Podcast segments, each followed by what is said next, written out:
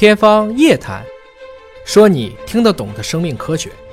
欢迎您关注今天的《天方夜谭》，我是向飞，为您请到的是华大基因的 CEO 尹烨老师。尹老师好，向飞同学好啊！本节目在喜马拉雅独家播出。又到了我们的互动问答的环节，我们搜集了很多网友朋友们的提问啊。独木成林询问尹烨博士说，同型半胱氨酸指标的高低在人体健康检验当中有没有意义？指标高意味着身体一定有问题吗？对，这个是有意义的。其实我们这几年做同型半胱氨酸检查越来越多了，我们知道它是心脑血管疾病的一种发病风险的。嗯，半胱氨酸实际上是从胱氨酸又经过降解的一种含硫的氨基酸。嗯，它是以蛋氨酸或者是半胱氨酸呢，在代谢过程中的一种重要的中间产物。一般来讲呢，血内的同型半胱氨酸可以被分解。嗯，它的浓度是比较低的水平的。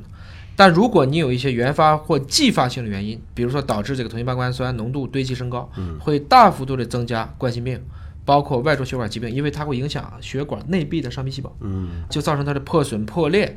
所以就整体来讲呢，如果同型半胱氨酸持续升高，需要对因治疗，特别是很多的是因为维生素 B 或叶酸，就是菜吃的太少了，那么啊要改善饮食结构。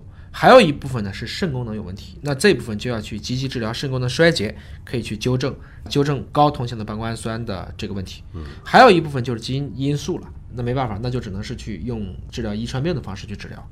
也有人呢就大量的抽烟、喝酒、浓咖啡，包括。在这过程中的饮食不规律都可能会引起这个指标的升高，那怎么办呢？那只能规律作息了。嗯，爱左左左询问说，想问一个问题啊，他是学发酵的，嗯，呃，很希望严老师能够从演化的角度讲一讲人类饮酒这个习惯，喝酒啊这个习惯怎么保存下来的？因为我们之前讲过，这个饮酒是不利于身体健康的，嗯，可是历经了千百年的演化啊，人类历史当中好像各个民族、各个地区啊都有饮酒这个习惯啊，李白斗酒还诗百篇。嗯啊，为什么这种说对身体不好的习惯却能够呃历经千年而不衰啊？对，它是两个要素。其实酒是怎么产生的？粮食堆积，粮食堆积酿造。因为最早的酒就是因为粮食堆积。这个地方可能下了点雨，嗯，空气中可能带了一点曲，就是这些酵母菌啊或者其他的霉菌，慢慢的把这个东西酿出来，酿出来大家一喝觉得很爽，嗯，所以饮酒本身解决两个问题，第一个问题是酒是一种粮食精啊，嗯，我们说喝酒的能量是非常高的，嗯，酒的能量非常高，因为正常来说，你比如说糖吧，嗯，麦芽糖，我们啤酒中一般中国的啤酒类度数写的是原麦汁浓度或者麦芽糖浓度，比如六，嗯，六度的糖。其实呢是两个糖才出一个酒，所以其实六度的原版汁浓度，这个啤酒的度数除二，嗯，不到三度。所以我们一般在中国喝的绝大部分的淡啤酒都是三度左右，但实际上其实这已经是在喝百分之六的一个糖水了。这么去理解，酒是粮食精啊，从酒是粮食精的角度来理解。不是说喝酒是有利于健康的，而是说喝酒会大量的积累能量。嗯，这就是很多人为什么天天觉得喝啤酒，其实喝啤酒就一直等于吃主食，相当于就是大量的有机碳通过某种方式被你吸收了，所以这是一个问题。那么第二个问题，其实是这么多年为什么大家不能够远离喝酒？最重要的就是在于它会让你进入到人类能接受的置换状态。嗯，人类太喜欢置换状态了，这不光是人类，有一种猫薄荷，知道猫薄荷吗？不知道。猫喜欢。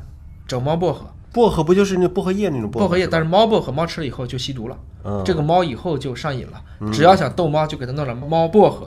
这个猫以后叫干啥干啥，比如不让摸哪，以前肚子不给摸，现在随便摸，只要给我 明白了吗？吸毒以后让你干啥都干。不光是猫薄荷，浣熊、鹿，它们都会去找一些自然界能让它们自然置换的食物吃了，吃了以后就进入到一个状态。我们讲以前很多的宗教，为什么这些大神啊、巫师啊？他们会用一些催眠的药物呢，嗯，吃颠茄呀，吃一些有毒的禽蘑菇，嗯，满族的萨满教会吃一些毒蘑菇，让自己置换。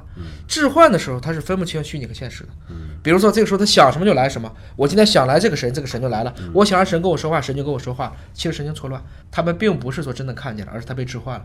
喝酒有这个效果，嗯，所以不好的习惯不一定就传不下来，就不好的习惯才能传下来，才能够好吃懒做这几千年，大家想想，你可以问问这个网友，好吃懒做为什么我们都传下来了？因为它顺着人性走。所以我们真的要是健康人性的这个管理的话，我们是需要反着来，是吧？就是说，别让自己太舒服。这个地球上唯一可以合法销售的致幻剂是什么？烟和酒啊，是酒啊啊，烟还不容易致幻。嗯，唯一在全世界都合法的兴奋剂是什么？